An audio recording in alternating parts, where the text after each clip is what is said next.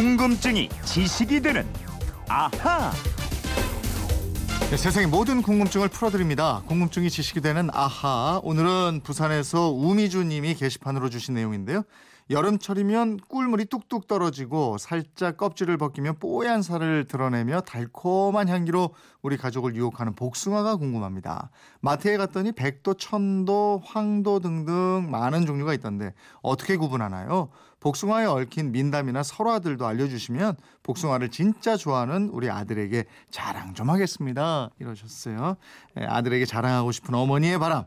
김초롱 아나운서와 함께 도와드리겠습니다. 어서 오세요. 네, 안녕하세요. 김초롱 씨도 복숭아 예. 좋아합니까? 아유, 좋아하죠. 아... 저도 마트에 가니까 예. 뭐 복숭아며 철돼가지고 자두도 나왔고요. 예. 아, 칠월 맞으니까 다양한 거 맞아요, 많더라고요. 전 어렸을 때는 예. 복숭아 알레르기 있었는데요. 예. 이거 이겨냈어요. 어, 요즘 복숭아 잘 먹어요. 어떻게 이겨내셨어요? 아직까지 껍질 먹으면 좀 그런데 예. 안에 알맹이는 괜찮아요. 오... 막 먹어버렸지. 그래서 이겼지 내가 복숭아. 얼마나 먹고 싶었으면 그랬을까요? 어쨌든 네. 예. 단계 예. 당기거나 갈증이 날 때도 한 입 이렇게 싹 베어물면 갈증 싹 가시는 게 이 복숭아잖아요. 그렇죠. 누가 제일 먼저 먹기 시작했을까요? 복숭아 원산지는 중국 황하 상류 지역입니다. 십구 세기까지만 해도 페르시아 이란 지역으로 알려졌었는데 학자들이 연구를 통해서 중국으로 바로잡았고요. 기원전 일, 이 세기경에 실크로드를 통해서 서양으로 전파된 것으로 추정되고 있습니다. 우리나라에는 삼국사기에 복숭아에 대한 기록이 나오니까요. 국내에서도 아주 오래전부터 먹었던 과일이죠. 네, 복숭아는 정말 맛도 좋은 데다가 음. 과즙도 많이 나오고 이게 몸에도 좋죠? 좋습니다. 특히 식물성 섬유가 많은데요. 그 중에서도 수용성인 팩틴을 많이 함유하고 있어요. 변비 개선에도 좋고요. 대장암을 예방한다고 알려져 있습니다. 네. 또 칼륨, 철, 인 등 이 미네랄이 많기 때문에 고혈압 예방에도 좋다고 하고요. 우리 조상들은 여름 삼복더위를 이기려고 초복에는 닭을 먹었는데 중복하고 말복에는 이 복숭아를 먹었을 정도로 기력 회복에 탁월한 효능이 있다고 합니다. 아, 그렇군요. 삼복더위를 이기는 과일이다. 종류가 많잖아요. 예. 어떻게 구분합니까? 세계적으로 얼마나 많냐면 약 삼천 종의 와, 복숭아가 있습니다. 그렇게나 많아요? 저는 백도, 황도, 뭐, 천도, 예, 뭐, 이 정도만 뭐, 이 먹었는데 뭐. 네. 이 크게 백도, 황도, 천도 세 가지 나뉘는 거고요.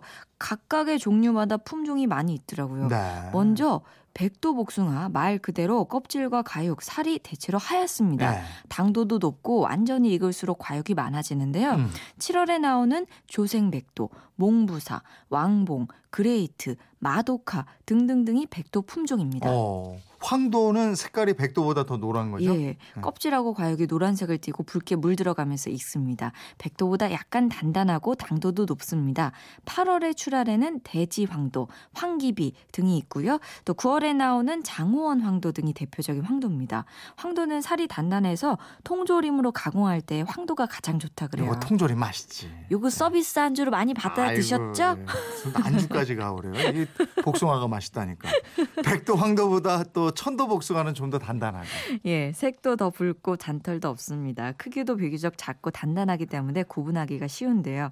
이 복숭아들은 적당하고 후숙하면 맛이 더 좋습니다.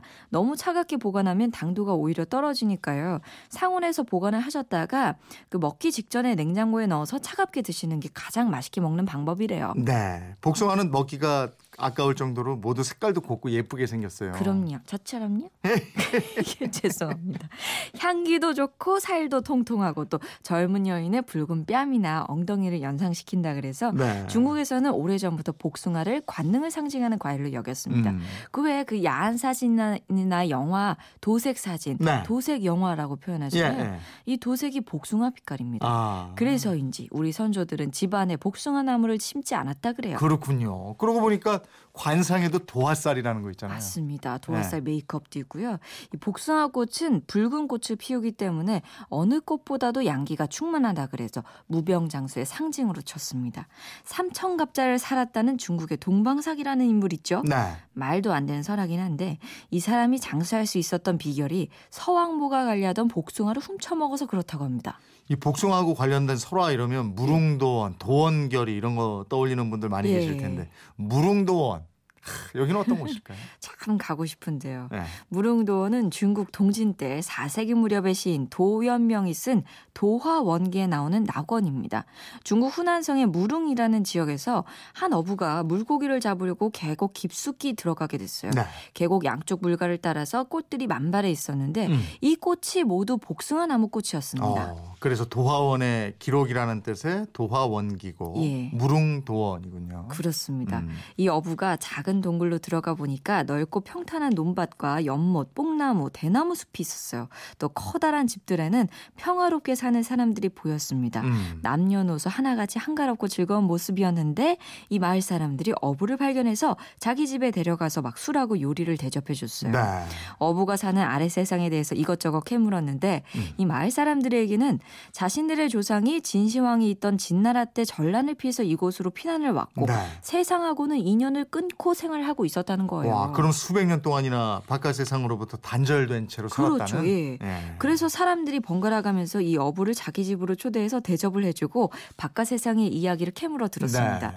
그러니까 어부가 이제 자기 마을로 돌아가려고 하니까 밖에 나가면 우리 마을에 대해서는 절대로 말하지 마세요라고 당부를 합니다. 음. 근데 어부가 배를 타고 돌아오면서 그게 되나? 예, 여기저기 네, 네. 표시를 하고 또 눈여겨보면서 자기 마을로 돌아왔어요. 네. 그리고 마을 사람들에게 약속을 어기고 얘기를 합니다. 네. 이런 말이 있었어요. 그래서 다시 찾아 나섰는데 이 복숭아 꽃이 만발해 있는 그 평화로운 마을 다시는 찾을 수가 없었다고 합니다. 아유, 못 찾길 다행이지 그거 찾았어봐요. 예. 아주 쑥대밭됐을 거야. 그러니까요. 예. 무릉도원은 그러니까 현실 세계에 존재하지 않는 이상향을 예. 가리키곤 하는데 근데 왜 하필이면 복숭아 나무가 빽빽했을까요? 그 중국의 전통 종교인 도교 아시죠? 네. 도교에서 복숭아는 신선과 옥황상제가 먹는 신성한 과일로 보고 있습니다. 중국의 미술에서도 복숭아는 이상세계에서 자라는 건강과 장수를 상징하는 과일로 묘사되고요.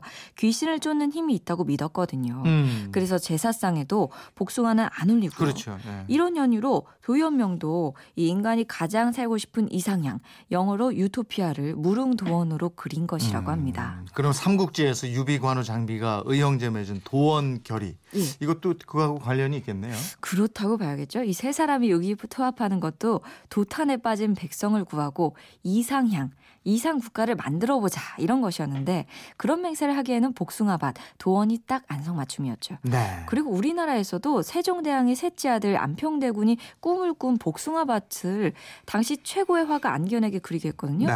이 그림이 바로 그 유명한 몽유도원도입니다. 음, 뭐 지금 백도부터 시작해서 황도도 나오고 예. 복숭아가 그야말로 제철을 맡고 있는데 이 세상도 복숭아 꽃이 만발한 무릉도원 같은 그런 세상이 좀 빨리 됐으면 좋겠는데 언제 와요? 그런 날이 예? 언제 와요? 그러니까 이상향이 나잖아요. 예, 우미주님 궁금증이 풀리셨습니까? 아드님한테도 오늘 들은 얘기 많이 들려주시고요. 선물도 보내드리겠습니다. 궁금증이 지식이 되는 아하 김초롱 아나운서와 함께했습니다. 고맙습니다. 고맙습니다.